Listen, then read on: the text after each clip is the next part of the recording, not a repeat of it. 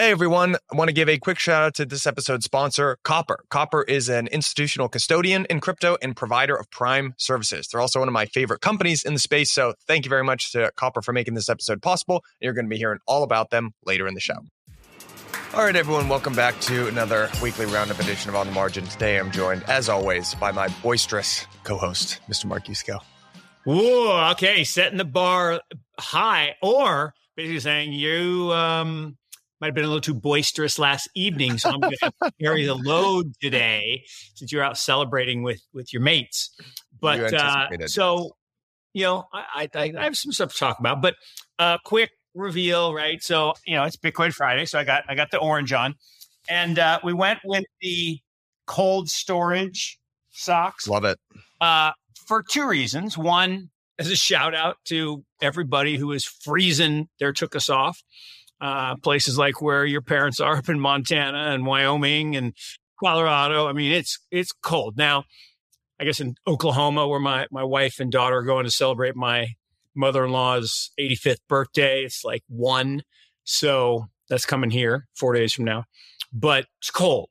But more importantly, every single day for the foreseeable future, a couple hundred million, two, three, four hundred million dollars of Bitcoin are going into cold storage and they're not coming out. And that supply dynamic is just not understood right now. Everybody's like, mm. oh, you know, the ETF was such a failure. Like, what are you talking about? On on every measure, it was a wild success. On every measure, on trading volume, on on inflows.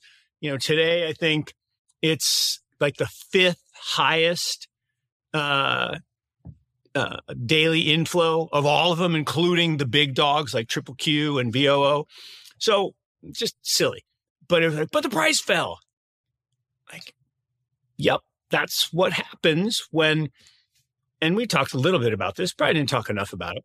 There was a whole bunch of front running, and then we probably all underestimated the outflows from GBTC.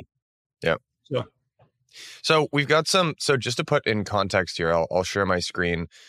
Um, we got to have Eric Balchunas back on here because uh, I keep referring to the content that he's putting out. He's done a phenomenal job covering this.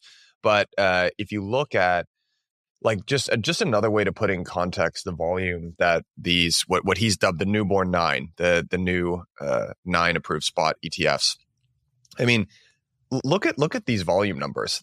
this is uh this is IBIT and FBTC, so that's iShares and Fidelity's uh, ETFs. They're in the top five for volume on all US ETFs. Like to your Yeah. point, right below uh, QQQ and VOO, and even Bitwise. Would love to see Bitwise here. Bitwise is also in the top ten. So Yeah. it's just I think it's a phenomenal success, and there was always going to be overhang in terms of GBTC. Um, they've still kept very, very high rates. They've got 150 basis points compared Yep. to, I mean, Bitwise has a waiver right on the first six months Yeah. or something like that, or below a certain percent, uh, certain number of AUM. But uh, here's the here's the overall. Um, this is the most updated data in terms of flows and volumes as well.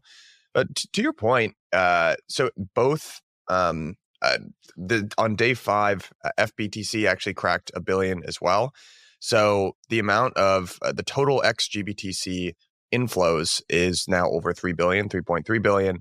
But you know, we're fighting the outflows from GBTC, and that's somewhere between you can see here, you know, about four or five hundred million per day, which is pretty substantial. So, Mark, how how long do you think uh, the overhang of the GBTC outflows are going to be with us? couple weeks. I mean, uh, pick a number. I mean, that like 85% of statistics is made up on the spot. I mean, I I haven't done the exact math, but you know, there's there's a whole bunch of holders that bought GBTC when the price was 10, 15, you know, K. They're not selling.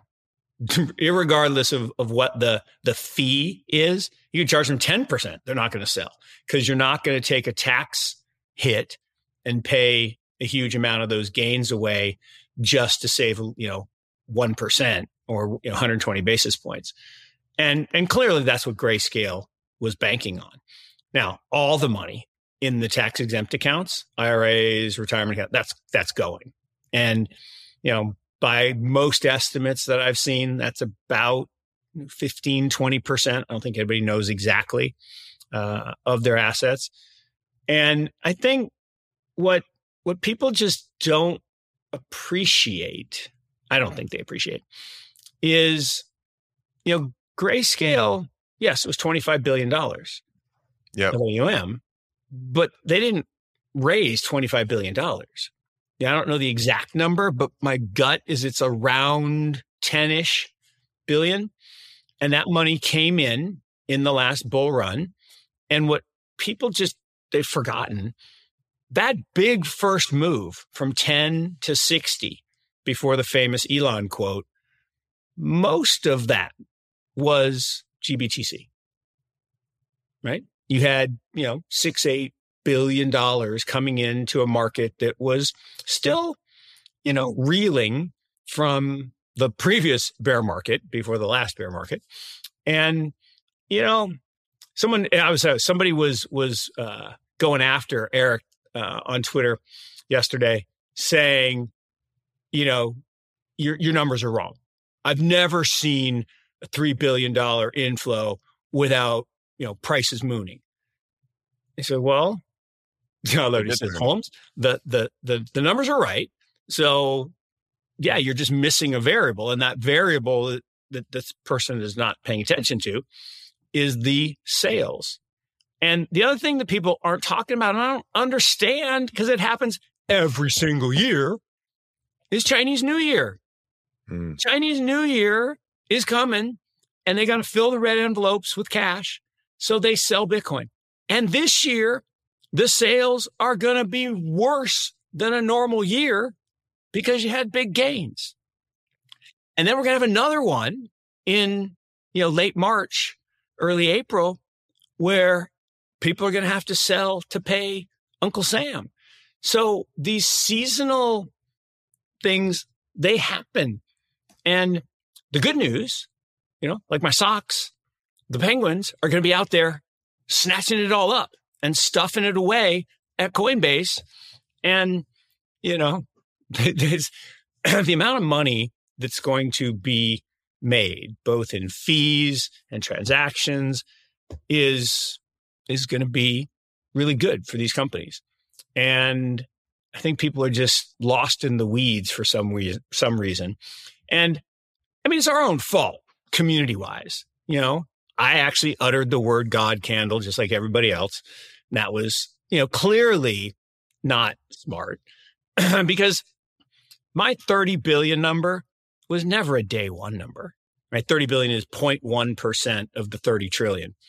That was never a day one number. That was over time.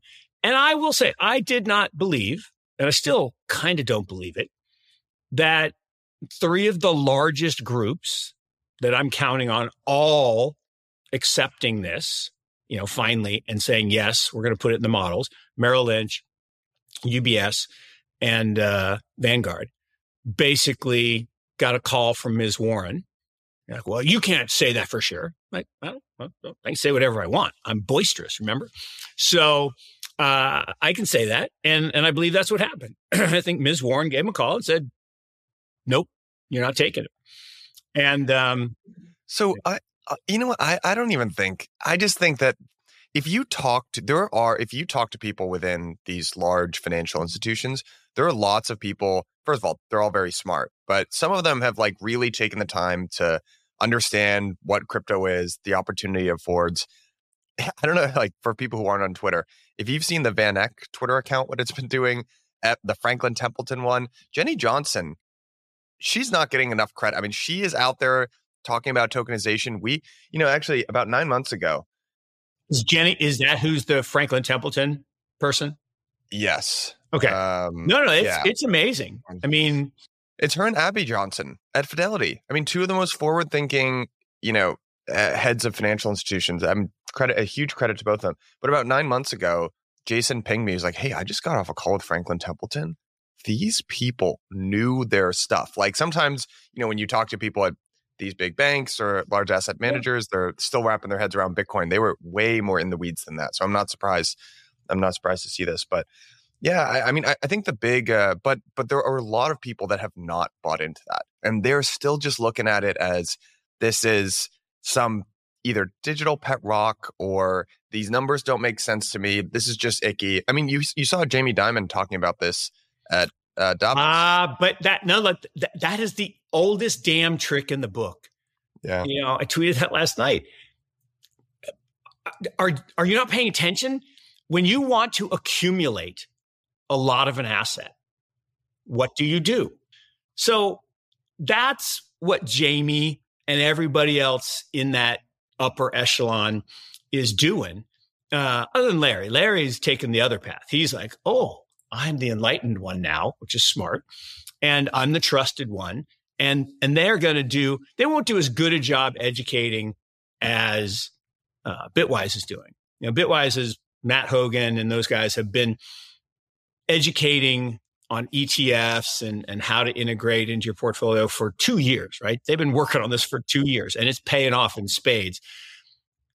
But BlackRock will be close because they can pay big money to get really talented folks to produce content. Now, their ad was was cringe. I mean, it was it was cringe. The guy had too much makeup and but it's gonna work. No, it's gonna work. It's gonna audience. work because they know their client base. They know yeah. their client base. Their client base wants to hear new age music. They want to see, you know, the no tie with the suit coat. They want to see very calm. They don't want boisterous. They don't want yeah. Yusko. They want yeah.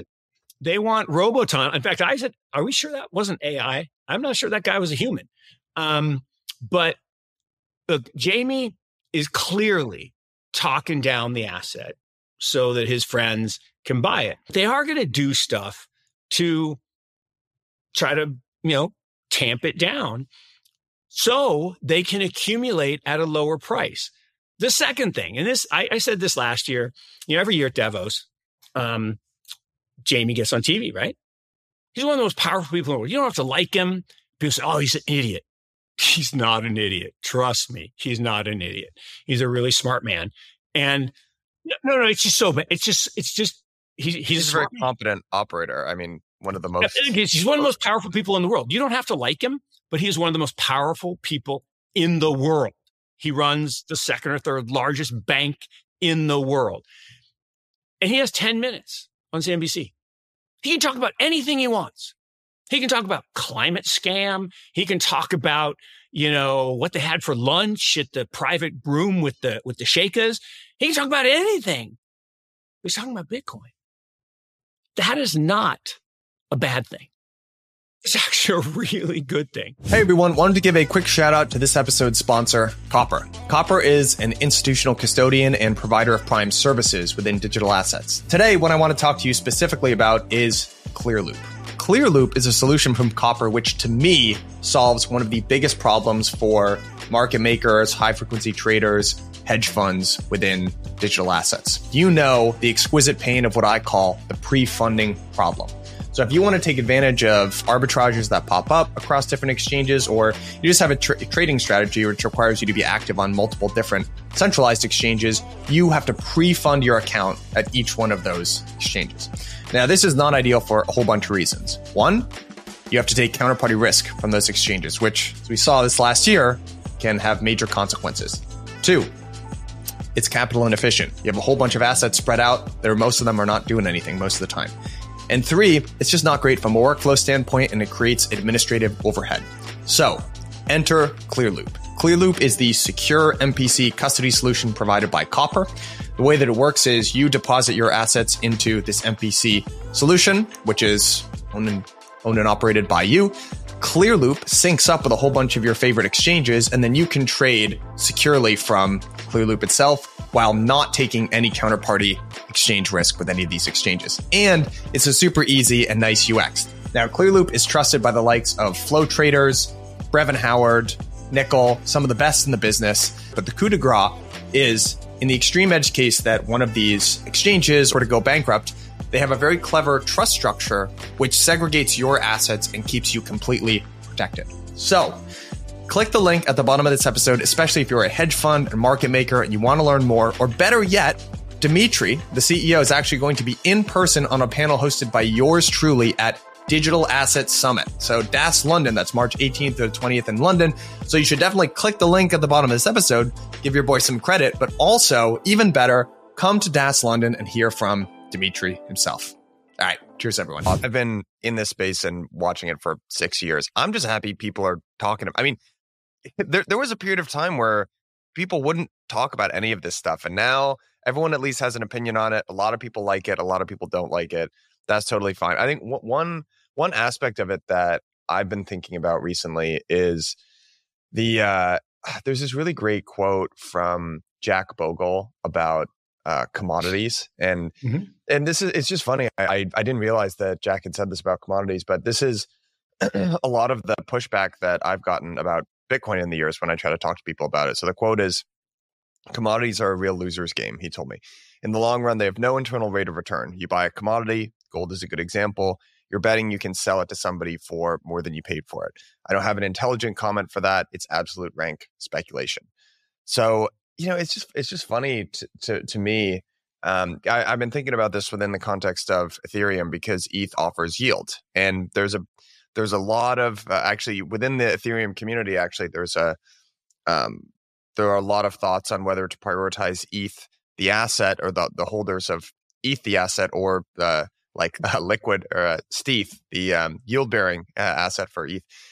And I don't know. I just I think, I mean, gold is not widely adopted within the financial system, right? And I think the reason for that is mm. exactly what Jack Bogle just underlined there, because many many people just need like I need to be able to fit this into something like a DCF. I need to be able to model some sort of return here on a spreadsheet in a way that's going to make sense to me and i want my dividend or the the payment part of fixed income or whatever it is.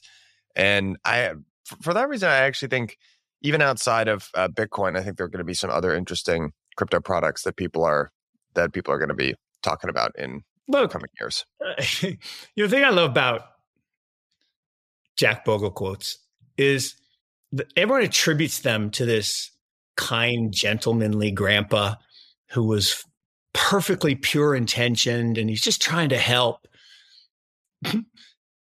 he's richer than everybody else that invests in his company. Why is that? He played the game perfectly. He paid the government a lot of money so that he could be one of two primary providers of passive strategies. They got a law passed in 1986, Tax Act of 1986, that changed the way corporations did their pensions. They went from defined benefit where you knew what you were going to get to defined contribution. There were two things that that did. One, it cut the cost to corporations by 30%. They could put in 30% less of their profits every year into the pension. So they all voted for it and lobbied for it. And Jack got a constant stream of flows where he could charge, oh, just a little bit. I don't charge very much. I charge a little bit on a big shit ton of money. And he got super rich. And if you look at the average retiree today, they're fucked. And I shouldn't use that language, but they are fucked because they don't have enough. They have not compounded at a high enough rate. But oh, it's so great because I'm paying low fees. You've been scammed. They have been scammed. So to say commodities have no value, really? Okay, price of gold in 1933 was $33.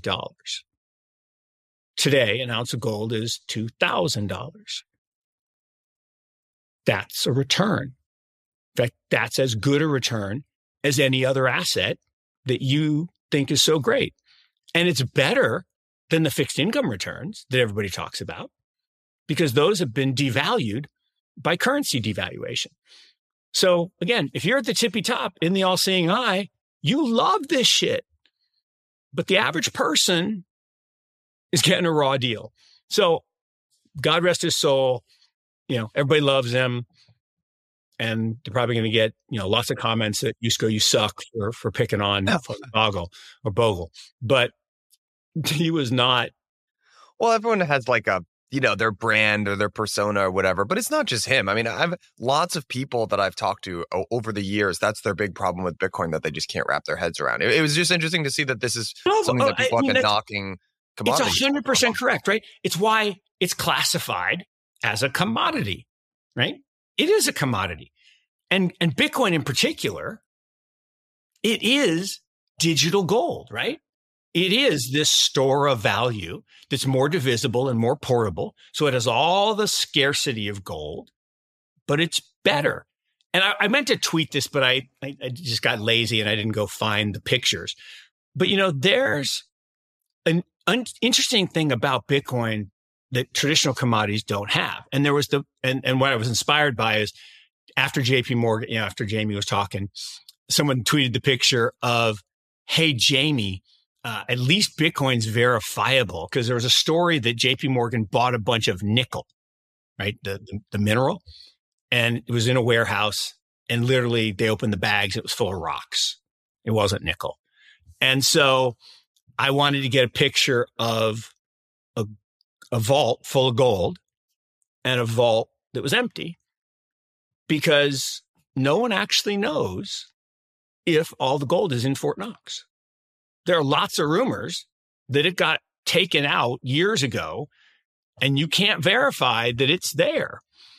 With Bitcoin, you, you can verify on chain how much a central bank has or how much JP Morgan has. That's not true with physical commodities. They have to be independently. And this is the whole issue of tokenizing assets. The big challenge is you can tokenize my house, but someone's got to check that it didn't burn down. Or Yeah.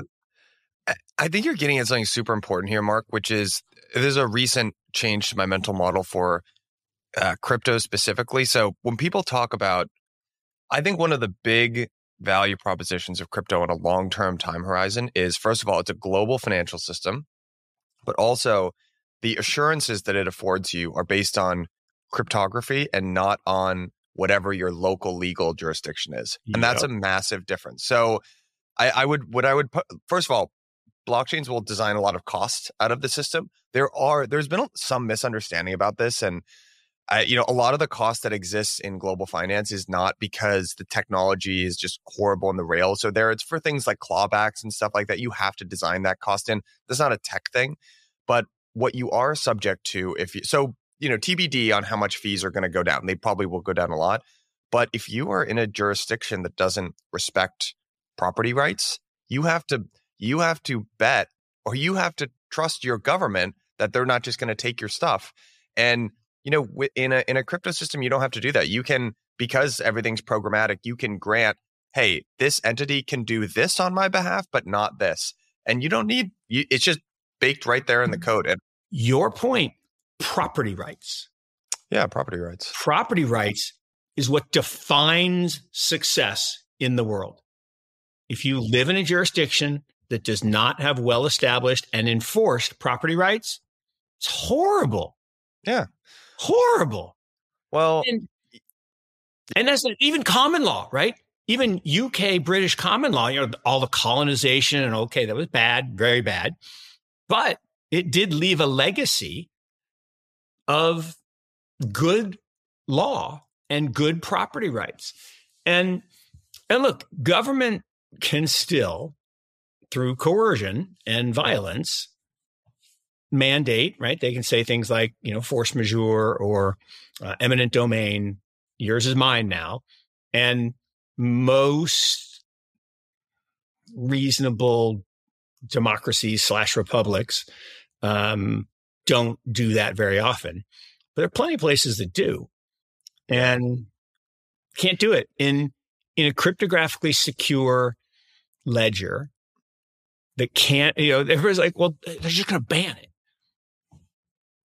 How? You're going to turn off every computer in the world simultaneously? I mean, I mean, every node in the world, not every computer, but every node that's that's connected to the network. It's not happening. Yeah, I also think if you squint at it already, there are parts of our financial system that give you a glimpse of what the future is going to look like. So, Swift, for instance, is not owned by one country or entity. What's the reason for that? What is not a tech thing? It's because there's value in all if all of the countries in the world are going to use this system, then we want it to be somewhat neutral. It's not All the countries we Not- want to use it, not not the countries that we don't like, because Right. well, it's obviously not super neutral, right? There's a degree, but uh, but you can already Well, and who gets to decide who's in, Yeah. who's in? That's interesting. Okay, here's actually something that I want to get your your take on because it it pertains to crypto, but it's a broader story as well. Are you familiar with the Chevron doctrine? Mm, So- yeah, but no. Okay, this is a uh, it's it's actually a pretty landmark uh, precedent in U.S. administrative law. So this was a case that that happened back in 1984.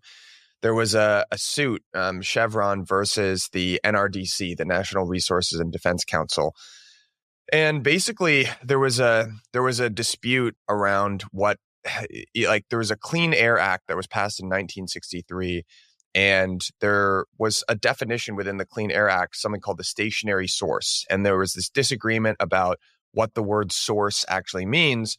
And this, uh, it, it had implications for something that Chevron was trying to do back then. Went all the way up to the Supreme Court, and they decided that in the case of ambiguity, so basically, you know, for baseball fans, is kind of a tie goes to the runner situation.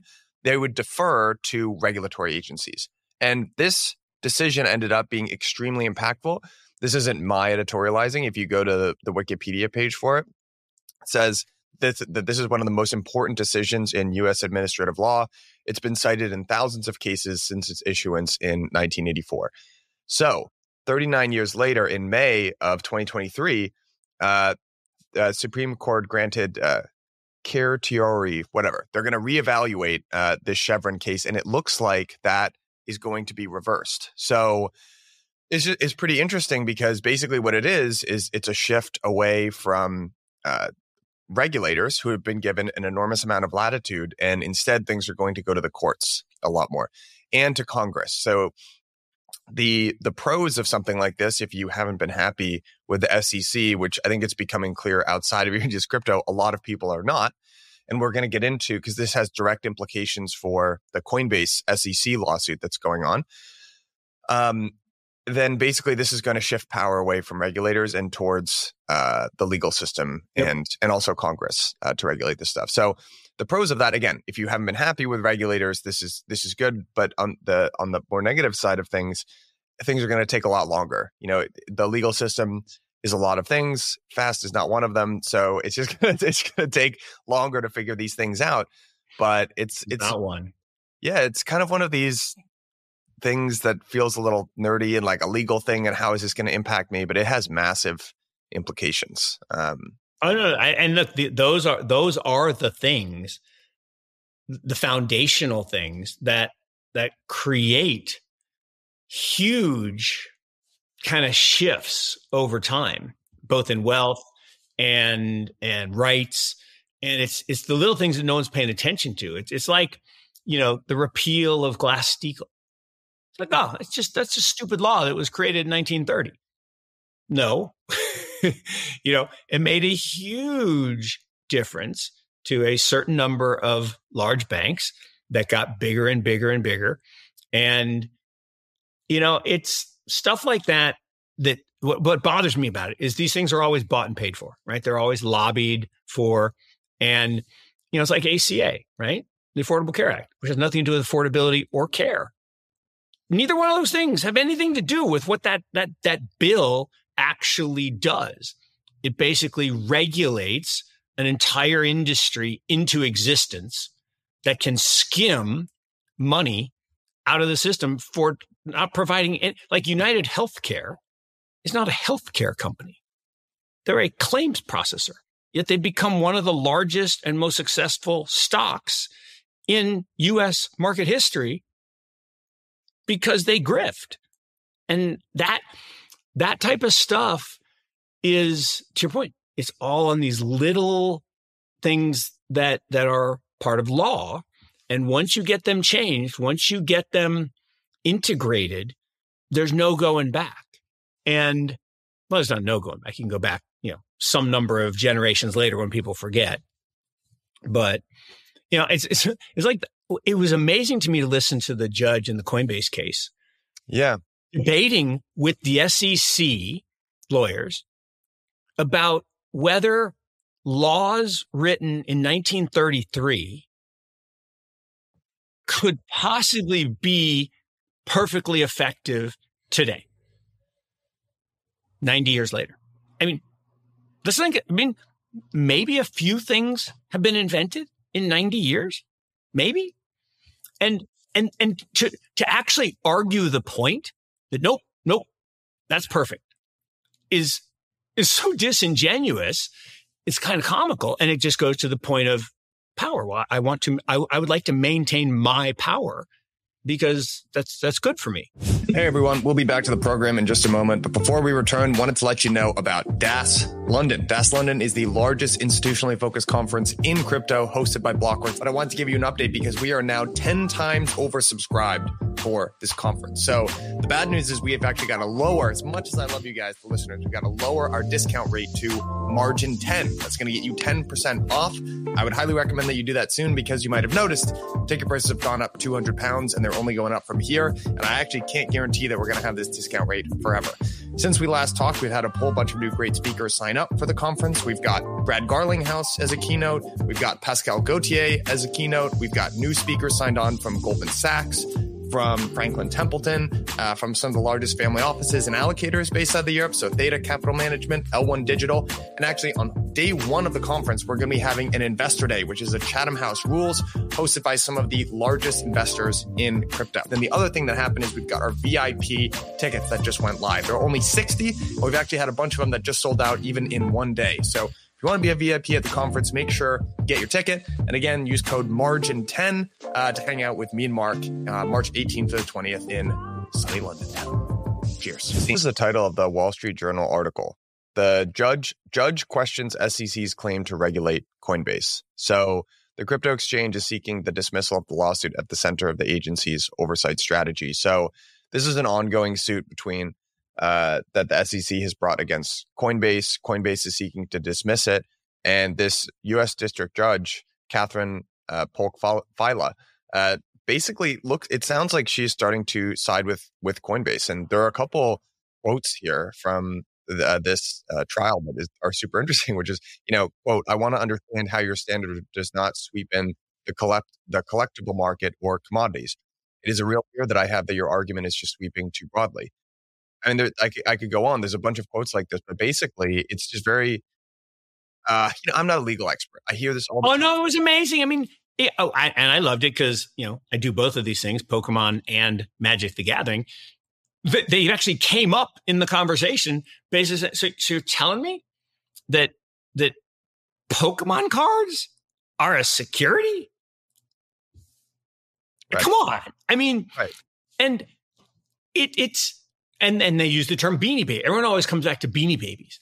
Like, yes, people bought them on the assumption that they would go up in value because the guy who manufactured them said that over and over and over again on television, right? He went on Shopping Channel and said, Yeah, these things are going to go up. And they printed lists of future value. And yeah, Princess Di Bear, they only made a thousand of them or whatever. And if you actually still have one, yeah, you can sell it on eBay for more. But that's not a security. And I, I, I don't. I, my mom used to have, I mean, literally like Tupperware containers of these beanie babies under the bed, like under every, and my dad was like, what are you doing?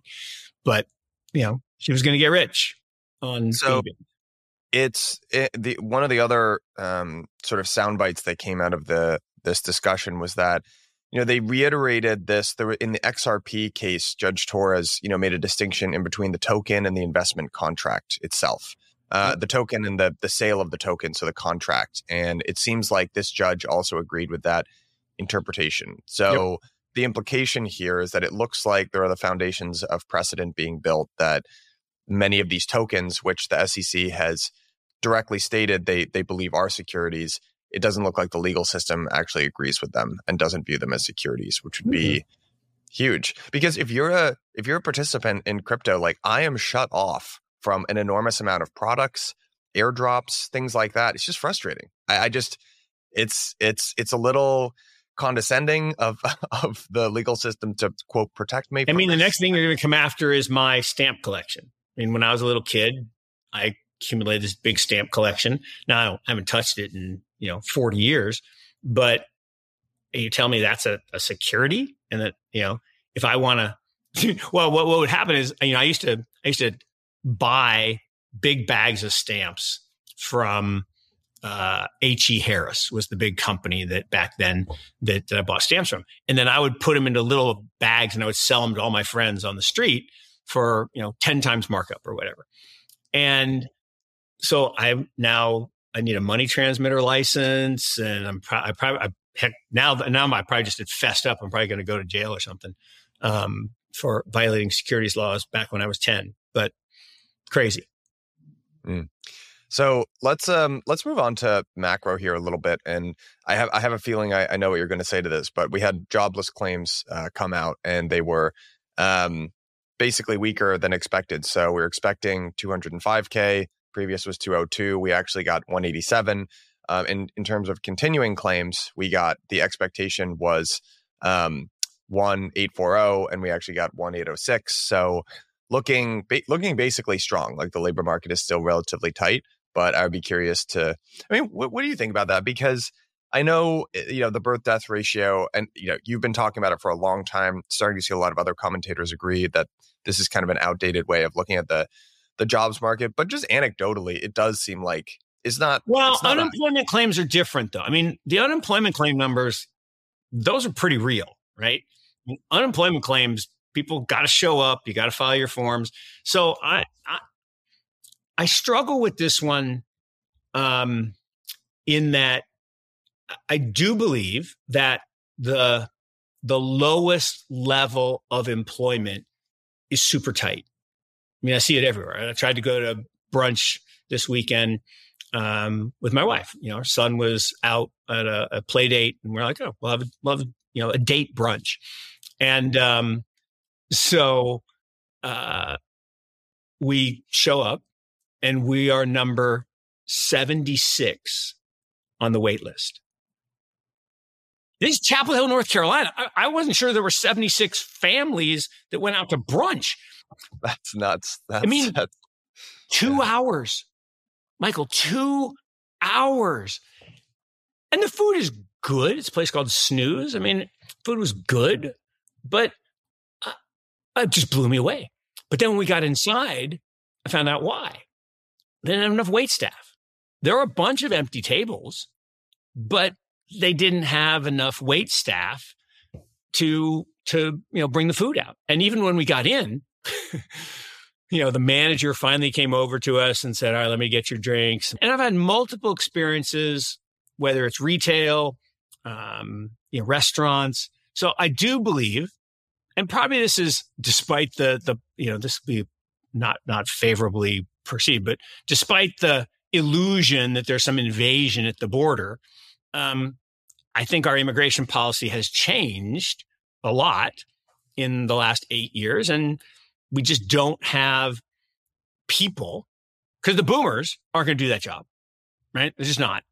And a lot of, and, and then there's the, the, there's this trough between the boomers and the millennials that, you know, the, the, there was, there was a baby bust. And so there's just not mm. enough people. And maybe part of it is, you know, it's college town, the college kids, they're not actually going to do the work. They they got credit cards and they're going to go, you know, do the brunch. But I don't know. So I, I, I don't think there's a lot of unemployment at that level. But there's a huge amount of unemployment, but I don't think they file claims. Like if you're laid off from Google, I just don't believe those people are going and standing in line to file a claim. I don't yeah. think. I don't think, yeah. I, I, and I could be wrong. I could be totally wrong. I don't think you are. I but that is a relatively small part of the labor force, right? I mean, it's yeah, not massive. A million people. I, I, don't know the number. I mean, it's a million people have been laid off by big tech in yeah. the past year, and that to me seems like a big number. And again, I would think those people they got good severance packages. They they have some stock. I don't think they are filing claims. Like if you're a factory worker or a or a construction worker or a day laborer, you're going to show up and you're going to do, you're going to file your claim. Now, again, maybe I'm missing the boat on that, but that's, that's my only justification is there are certain parts about the economy that look so strong, like waiting two hours to get a brunch. But then there are other parts of the economy. You look at the empire state number. Yeah. Oh, huge mess. Horrible. Huge miss.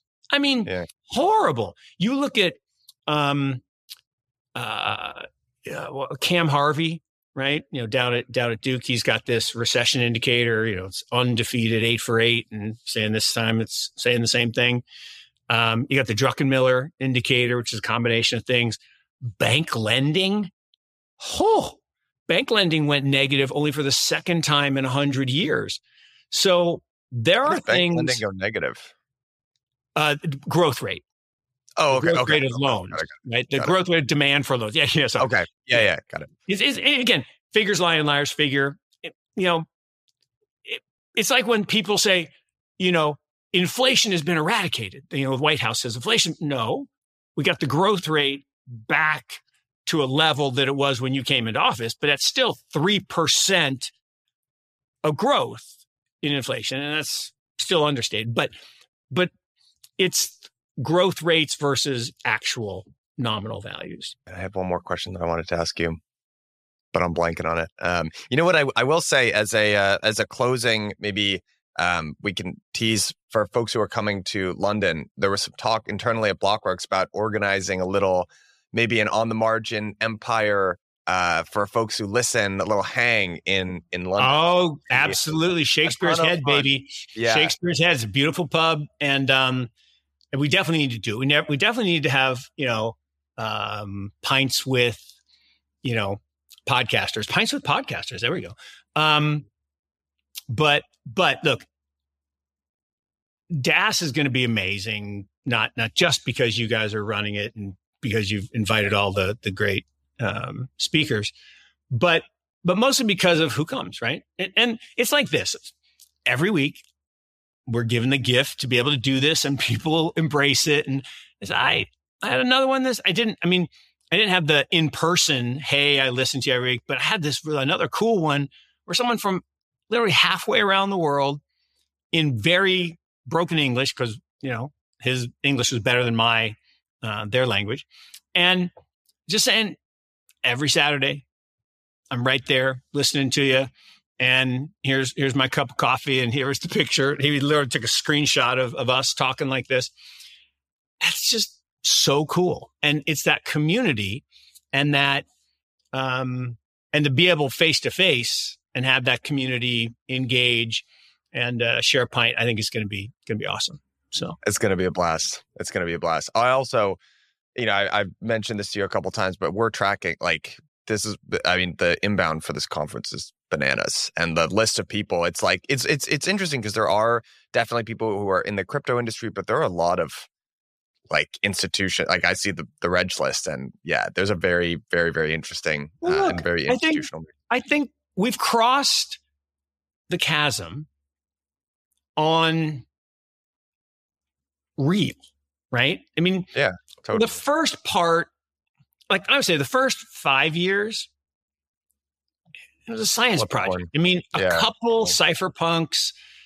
You know, I, I love when I'm, I'm I'm debating with these with the max some of the maxis, and they're like, everyone could have done it when Hal and Satoshi were were doing the first transaction. Like, nope, nope. It was not widely known. It was not widely shared.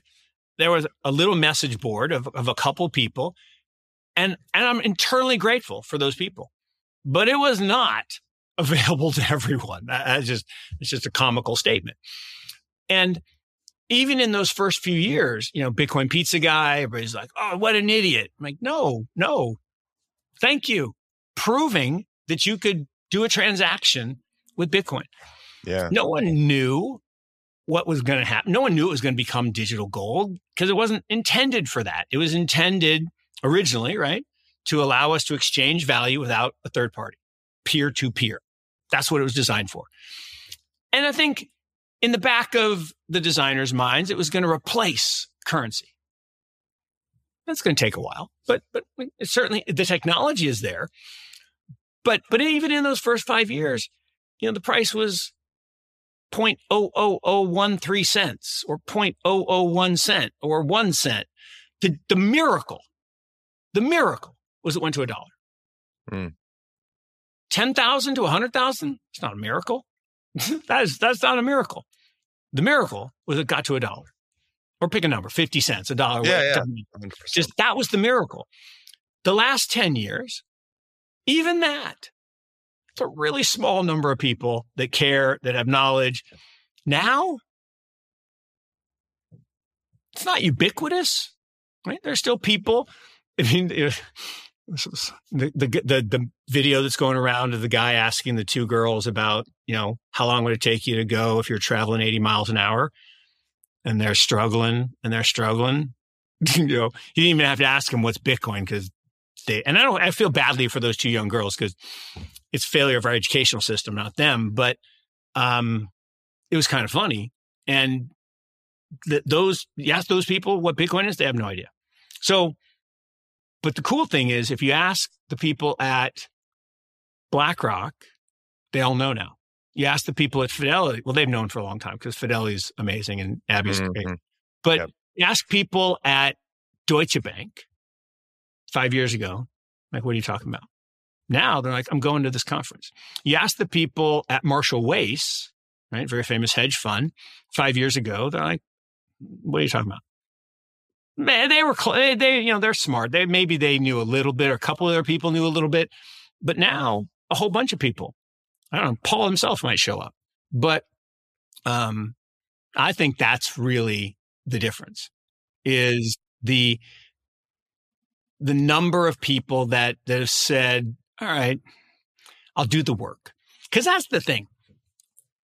If you didn't start skeptical of this Yeah. you weren't you you really weren't doing your job because to just accept it at face value without thinking about it and being cerebral about it and and, and having some doubt and some skepticism doesn't make sense to me.